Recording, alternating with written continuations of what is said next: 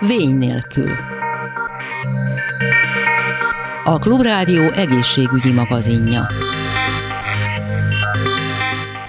Köszöntöm a hallgatókat, Laj Viktoriát hallják. Május 30-a és június 3-a között egy érzékenyítő felvilágosító kampány zajlott Vénák hete néven. Itt tulajdonképpen rendszeresen kaptak az érdeklődők információkat arról, hogy hogyan tudnának tenni a, vénáik egészségéért, hogy megelőzni a vízszérbetegségek kialakulását, jogotippek, sétáló tippek és receptek kerültek fel a, a különböző platformokra. Dr. Hintalan Kornél házi orvos a vendégem a telefonban. Jó napot kívánok! Jó napot kívánok! Üdvözlöm a hallgatókat. Beszélgessünk magáról a betegségről, tehát értsük meg, hogy igazából mi az, ami, ami előhívja, ami ki, kialakítja bennünk ezt a problémát. Mert viszér az mindenkiben van. Van, muszáj lennie, kell is lennie, óriási a jelentősége, e, nem is kell említenem, hogy a viszérbetegségeknek csak az egyik része az alsó végtagi viszértágulat legalább ugyanilyen kínzó, de valahol közös tőről fakadó az aranyérbetegség, amivel szintén találkozunk. Tehát ez a vénás rendszer, ez gyakorlatilag a gyűjtőér hálózata a szervezetnek, talán mindenki emlékszik még biológiából, ugye a keringés az javarészt abból áll, hogy van egy pumpánk, ami a szív, meg vannak a verőereink, ezek elviszik a vért a szövetekhez, a szerveinkhez, az izmainkhoz, a végtagjainkhoz, tehát innen vissza is kell szállítani. Na hát ez a vénás rendszer, ez a gyűjtője rendszer, ami az alsó végtagon az egy elég különleges történet, és valószínűleg az embervállás, emberi vállással egyidejű sztori, hiszen ahogy felálltunk, gyakorlatilag a teljes vénás oszlop, tehát ha mondjuk megmérnénk a szívtől a talpunkig levő magasságot, akkor azt kellene mondanunk, hogy egy ekkora vér oszlop terheli gyakorlatilag a, a vénák falát végig uh-huh. lefelé. Igazából ez egyébként, hogy, hogyha meg akarjuk ezt az egészet érteni, muszáj azt látnunk, hogy az alsó végtagon ez egy úgynevezett felületes, meg egy mély vénás rendszerre oszlik. A felületes az, amit úgy látunk is magunkon, főleg hölgyek egyébként a világosabb, vékonyabb bőrűek látják a térdeik magasságában, az alszárukon ezeket a vénákat szépen kéken áttetszenek. Ez a felületes rendszer a mély az a csontok védelmében van, a kettő között meg van egy összeköttetés, úgy kell elképzelni, mint a létre fokait, tehát mhm. gyakorlatilag egy vízszintes rendszer is van. És hát a probléma abból ered, hogy ezekhez még billentyűk is kellenek, hogy egyenirányítódjanak, és gyakran ezek a billentyűknek a, az elromlása vezet a viszertágulatoknak a kialakulásához. Ehhez meggondolom, vagy ebben gondolom a, a, az ülő életmód és a kevés mozgás hatalmas szerepet játszik, hogy ez kialakul. Ez egy nagyon érdekes gondolat. Azt uh-huh. biztosan tudom, hogy 8 milliárd körül vagyunk most a Földön, és az egészségügyi ellátás az irdatlan mértékben igényelt és, és hatalmas terhet ró minden társadalomra. Nem is tudom, hogy létezik-e olyan emlős faj, ami ilyen számban előfordul, ha csak olvas az ember mindenfajta íradásokat, hogy tudja, hogy tigrisből van pár száz az egész világon. Szóval emberből rengeteg. Azt tudom mondani, hogy körülbelül a 60 éves korosztálynak talán három betegből egy biztos, hogy valami fajta vénás jelenséget mutat. Ezért nem is viszértágulatnak nevezzük így orvosi szak zsargonban, hanem krónikus vénás elégtelenségnek. Ez indulhat abból a nagyon pici seprűvénákból, akik mindenki amit mindenki ismer, hölgyeknél ezek a kis felületes, kapillárisnál talán tágabb, de jól látszó vénák, javarészt kozmetikai jelentőségűek, meg hát egészen azokig a kanyargós, új begy vastagságú, vagy újnyi vastagságú hatalmas elégtelenségekhez, amik már bizony valószínűleg igényelnek valami orvosi tennivalót. Talán azt is látni kell, hogy ennek egy kontinuuma van, tehát gyakorlatilag egyrészt az életkor mhm. szerint, ahogy a kötőszövetünk is gyengül, öregszik, rugalmasságából vesz, és bizony a táguló vénák hát szerűen adják magukat, uh-huh. meg valóban esetleg az életmód, de hát én azt gondolom, hogy leginkább a, a, az életkornak a, az előrehaladása, illetve a megélt életkorok, tehát az, hogy bizony betegeink javarésze 80-90 éves, és itt tényleg ezt tudom mondani, hogy 80-90 éves korosztálynak már 1-2 százaléka bizony olyan fokú vénás betegsége is rendelkezhet, hogy alszár fekély alakul ki, százból egy, százból kettő, ilyennel találkozunk. Ilyen tekintetben akkor kvázi elkerülhetetlen, hogy az ember ezzel szembe, szembe kerüljön egyszer az élete során, hogyha megéri azt a megfelelő hát, hozzá. Abban, abban az arányban, amit, amit mondtam, az igen. Nyilvánvalóan a vénás betegségeknek azért nem mindegyik, ezért mondtam ezt az 1-2 uh-huh. Mhm. százalékot a nagyon magas életkornál, ami, ami már súlyos, tehát ami már egy, egy alszári fekét is jelenthet.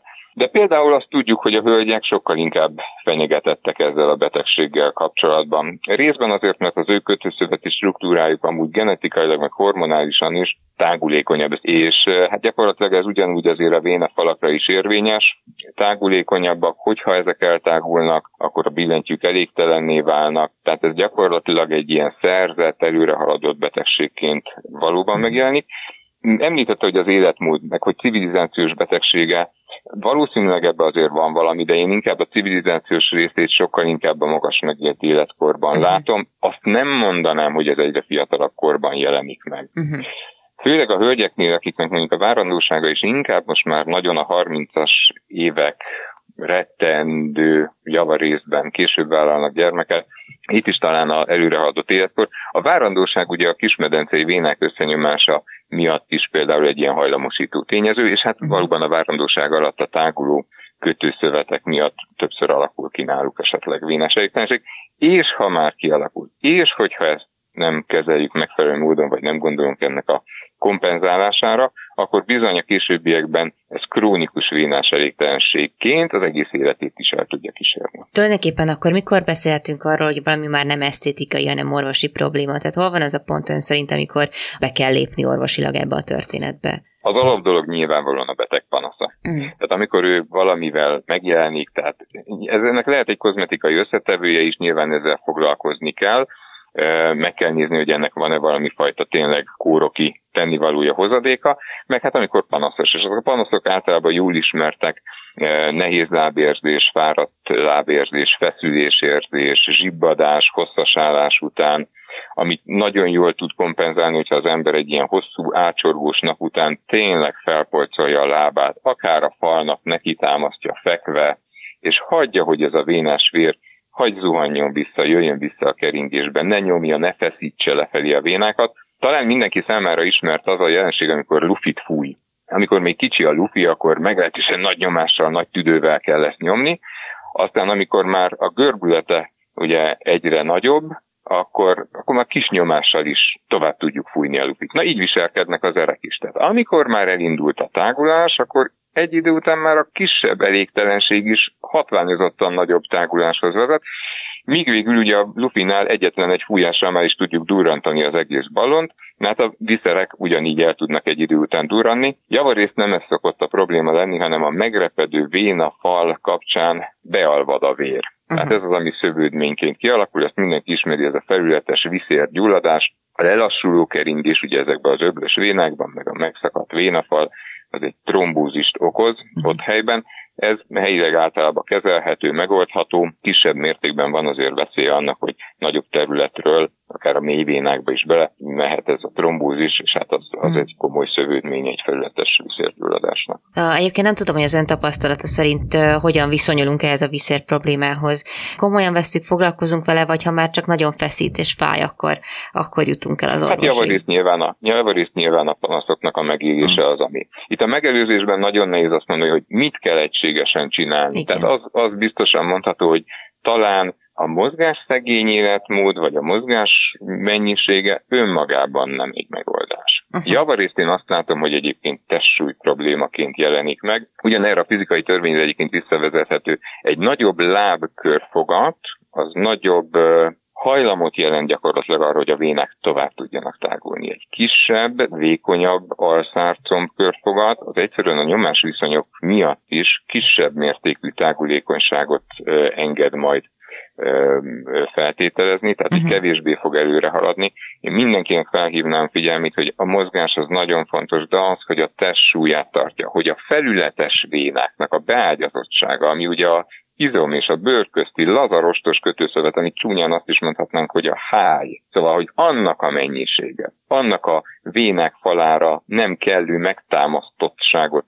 adók volta, szóval az nagyon hajlamosít. Tehát ha valamit megelőzésben tudunk tenni, akkor ez. A többi az genetika, a többi az szerencse, az többi az tényleg egy adottság, de talán, talán ez munkakörök, tehát valóban a nagyon sokat átsorgó munkakörökben ott érdemes azt csinálni, hogy az ember üljön le időnként, ne egy helybe álljon, topogjon el, mozogjon, használja az izmait, mint vénás pumpa, tehát lépjen el abból a statikus helyzetből, ha kell, akkor párszor álljon lábújhegyre. Repülőgépen hosszan sokat utazóknál is ezt szoktuk tanácsolni, hogy különböző vénás szövődmények megelőzésére a hosszú úton álljon fel egy picit, mozgassa meg a térdét, a lábát, megelőzhető ezzel a betegség. Igen, meg hát a mozgással ugye általában is segíthetünk magunkon, úgyhogy... Az mindenre jó. mindenre jó, az mindenképpen ajánlat. Hát nagyon szépen köszönöm dr. Hintalan Kornél házi orvos segítségét a, a bénákkal kapcsolatban, remélem, hogy egy picit tudtunk segíteni a hallgatóinknak. Köszönöm szépen. Köszönöm szépen. Május 5-én az Esélyegyenlőség világnapja alkalmából a Zugló önkormányzata egy ilyen esélyegyenlőségi díjat hirdetett, hát itt több kategória volt. Ennek a magánszemélyeknek járó díját pedig a hallgatóink által azért már szerintem ismert Aranykovács Rozália Rozika vehette át a mitokondriális betegekért, illetve hát magukért a ritka betegekért végzett munkájáért mi is többször már beszélgettünk, és most hát ennek a díjnak kapcsán hívtalak fel újra. Szervusz, köszönöm szépen, hogy, hogy itt vagy velünk. Én is köszönöm szépen a lehetőséget. Másodszor pedig gratulálok ehhez a díjhoz. Tudom, hogy tehát, hogy nem tervezted pontosan azt, hogy te egy ilyen harcosa legyél ennek a dolognak, mégis hát viszed a hátadon tulajdonképpen ezeket a ritka beteg, beteg problémákat, és próbálod minél több emberhez eljutatni, ami egy elég szép munka, vagy hát egy elég nehéz munka, de hogy, hogy kérdezem meg, hogy hogy bírod mindezt a,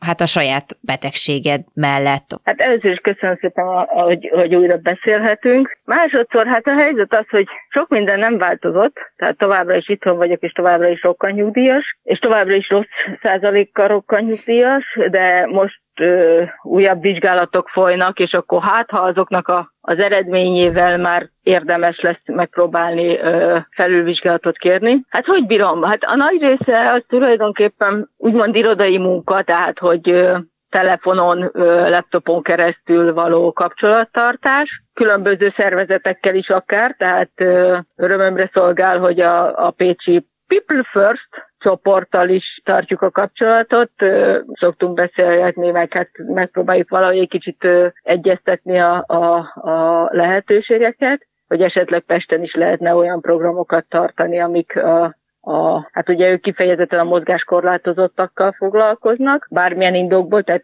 teljesen mindegy, hogy betegség vagy balesetből kifolyólag. Most ugye felvettem egy másik csoporttal is a kapcsolatot, illetve hát ő, ő szintén magánszemély, mert a, a kislánya érintette egy ritka betegségben, ugye Drávult Rita, akik egy nagyon jó kis projektet indítottak sporttal, tehát hogy a sporton keresztül hozzák össze az egészségeseket és a, a úgymond sérült embereket, tehát teljesen mindegy, hogy milyen problémával küzd, de ugye nem tartozik az egészséges kategóriába. Itt azért személyesen is jó volt megjelenni, tehát találkozni kellett. Ahhoz, hogy én el tudjak menni egy-egy napra valahova, ahhoz előtte azért két-három napot itthon pihenni kell, tehát mm. hogy, hogy rá, rá kell fizikálisan készülni arra, attól függetlenül, hogy Pesten azért BKV hoz visz, de hát BKV megállótól is azért van olyan, amikor azért egy jó negyed óra, 20 percet sétálni kell a helyszínig.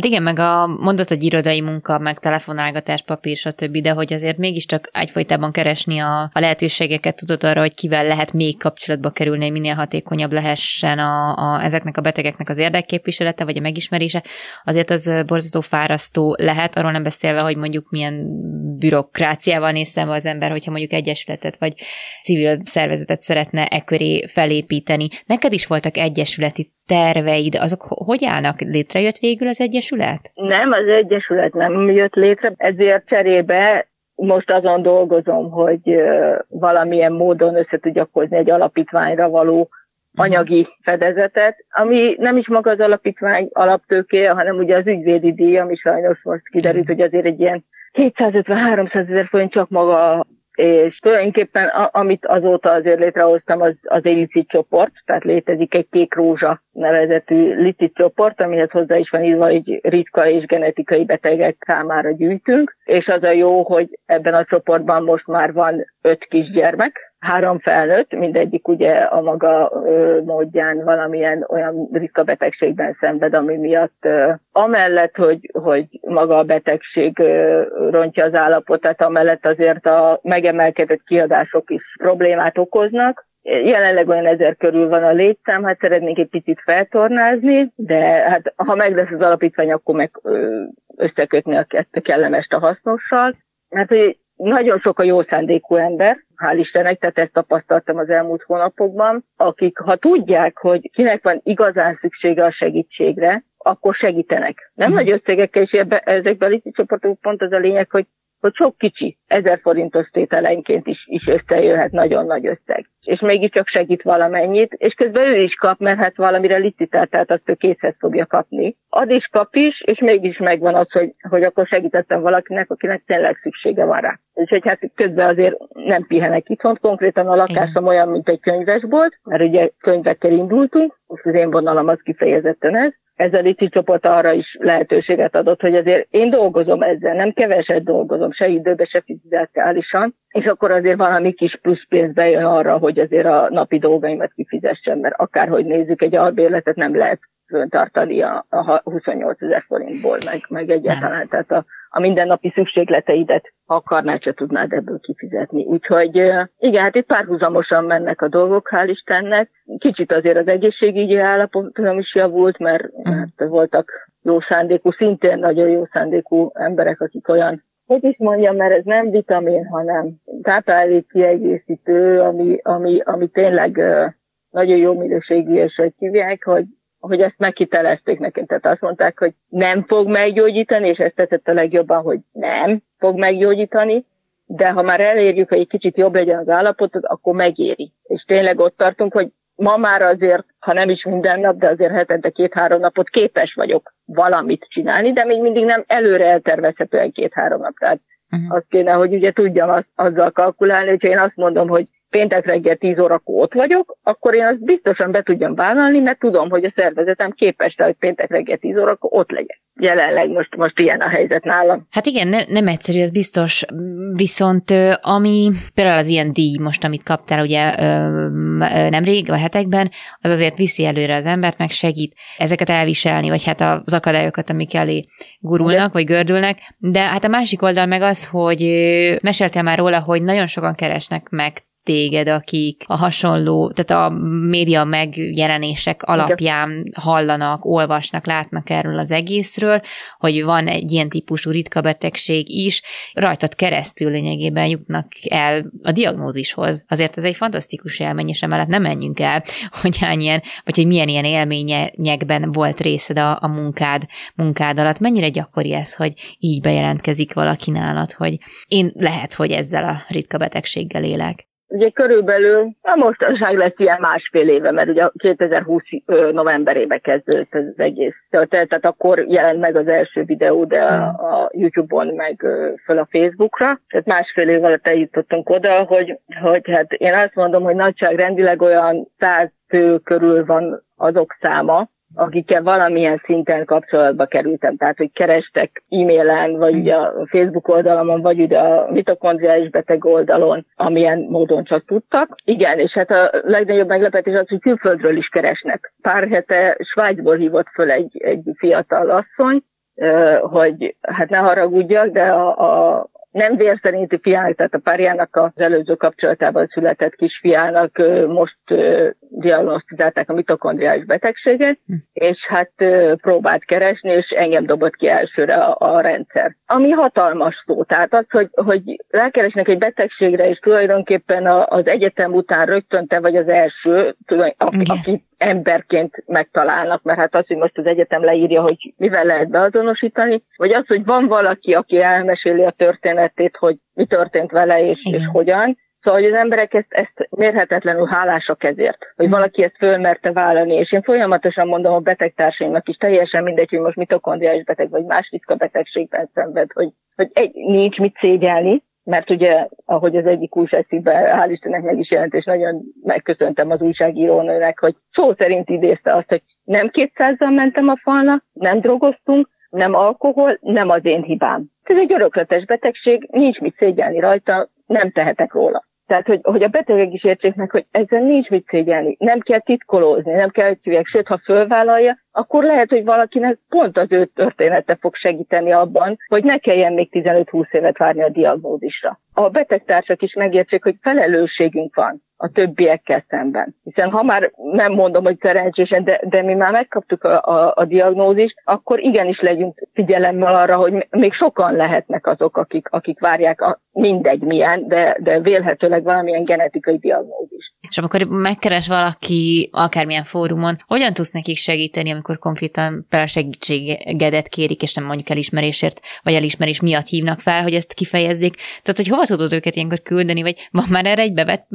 rendszered, hogy, hogy hogyan kapcsolod össze az embereket a klinikával, vagy nem tudom. Tehát mi... Igazat megvalva, hát először is általában meghallgatom őket, mert hogy de a legfontosabb az, hogy végre van valaki, akinek elmesélhetik a hmm. történetüket. Igen. Végre valaki elhiszi, mert ugye hát én is azon mentem keresztül, sokszor elmondtam, hogy hát a legnagyobb baj a 40 év alatt az volt, hogy 39 év alatt, hogy, hogy nem hitték el, hogy baj van, mert mm. ugye nem volt látható jelennek, illetve hát a különböző vizsgálatok alapján, az orvosi tudásuk alapján ez nem volt értelmezhető. Szóval hogy először is az, hogy beszélgetünk egy kicsit, megpróbálom egy kicsit megnyugtatni, hogy tudom, hogy nem jó, meg hát az ember általában akkor hívja fel egy másikat, vagy akkor kezd el keresni, amikor már tényleg nagyon rossz állapotban van. És akkor utána megbeszéljük, hogy egyáltalán hol lakik. Mert ugye nagyon nem mindegy, hogy faluhelyen lakik, esetleg tanyavilágban lakik, egy kisebb városban lakik, vagy itt a fővárosban. Megtalálni a hozzá legközelebbi ö, orvosi csomópontot tehát mindig elmondom nekik, hogy az első és a legfontosabb az a házi orvos. Tehát, hogy a mhm. házi orvosnak meg kell mutatni, hogy tessék már olvasni, lehet, hogy nem ilyenek a tüneteim, de rávilágítani, hogy vannak olyan genetikai betegségek, tehát akkor kikeresni olyan cikkeket, amik már azért vannak, vagy a genetikai klinikának a, a honlapját megmutatni, hogy tetszik látni, évek óta vizsgálgatjuk, még mindig nem történt semmi, és én továbbra se vagyok jól. Uh-huh. Tessék már nekem egy beutalót adni a legközelebbi genetikai klinikára. Tehát az a baj, hogy nagyon sok helyen, és sajnos ez nem csak vidéken van így, hanem budapesti házi orvosok is, de még az itteniek sem tudják azt, hogy van ilyen, hogy genetikai klinika hogy ritka betegségek klinikája. Mert amikor ő végezte, a mostaniak állítólag már kapnak róla azért információt, sőt úgy tudom, hogy az egyetemen van egy különféle év, ahol, ahol a ritka betegségekkel foglalkoznak. Tehát, hogy, hogy itt ez, ez a legnagyobb baj, hogy nincs, nincs ismeret arról, hogy van ilyen, vannak ilyen lehetőségek, és akkor ezt megbeszéljük ezt az útvonalat, hogy házi orvos, vagy szakorvos, tehát mit tudom én, valaki a